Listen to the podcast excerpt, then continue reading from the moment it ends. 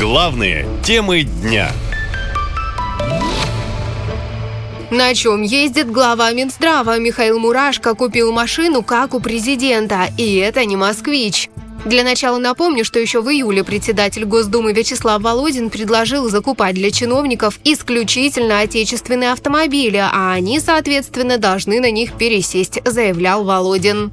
У нас есть «Москвич», у нас есть «Лада», у нас есть «Аурус». В нашей власти, чтобы они как можно быстрее пополнили в том числе парк Государственной Думы. Линейка сегодня большая, выбор огромный. Ни в коем случае нельзя кормить наших врагов, которые эти деньги будут использовать на поддержку той же Украины, на поставку им вооружений и техники.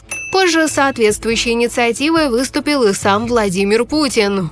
Все чиновники страны должны ездить на отечественных автомобилях все это чиновничество наше замечательное, оно должно понимать, что э, нужно стремиться к развитию отечественных брендов, отечественных э, автомобилей, другой отечественной продукции.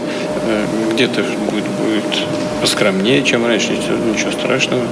Наоборот, это же хорошо.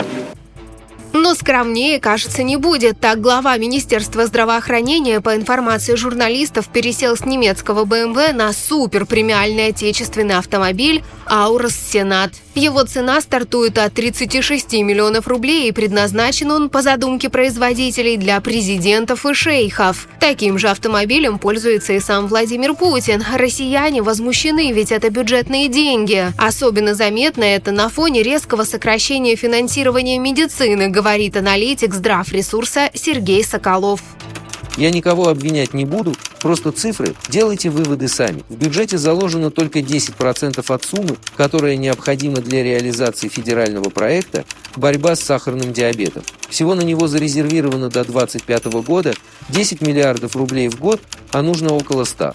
Без медикаментов также уже остались более 95% россиян с гепатитом С. В 2022 году лекарством обеспечили только 26 тысяч человек, то есть около 4% пациентов, состоящих на учете. При этом число новых случаев заболеваний неуклонно растет, и это только на примере двух заболеваний, а ведь так можно еще долго по каждому говорить.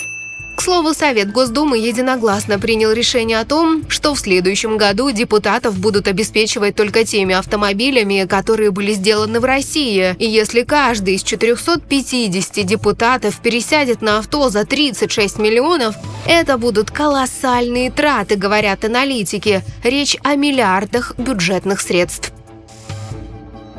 Наша лента. Коротко и ясно.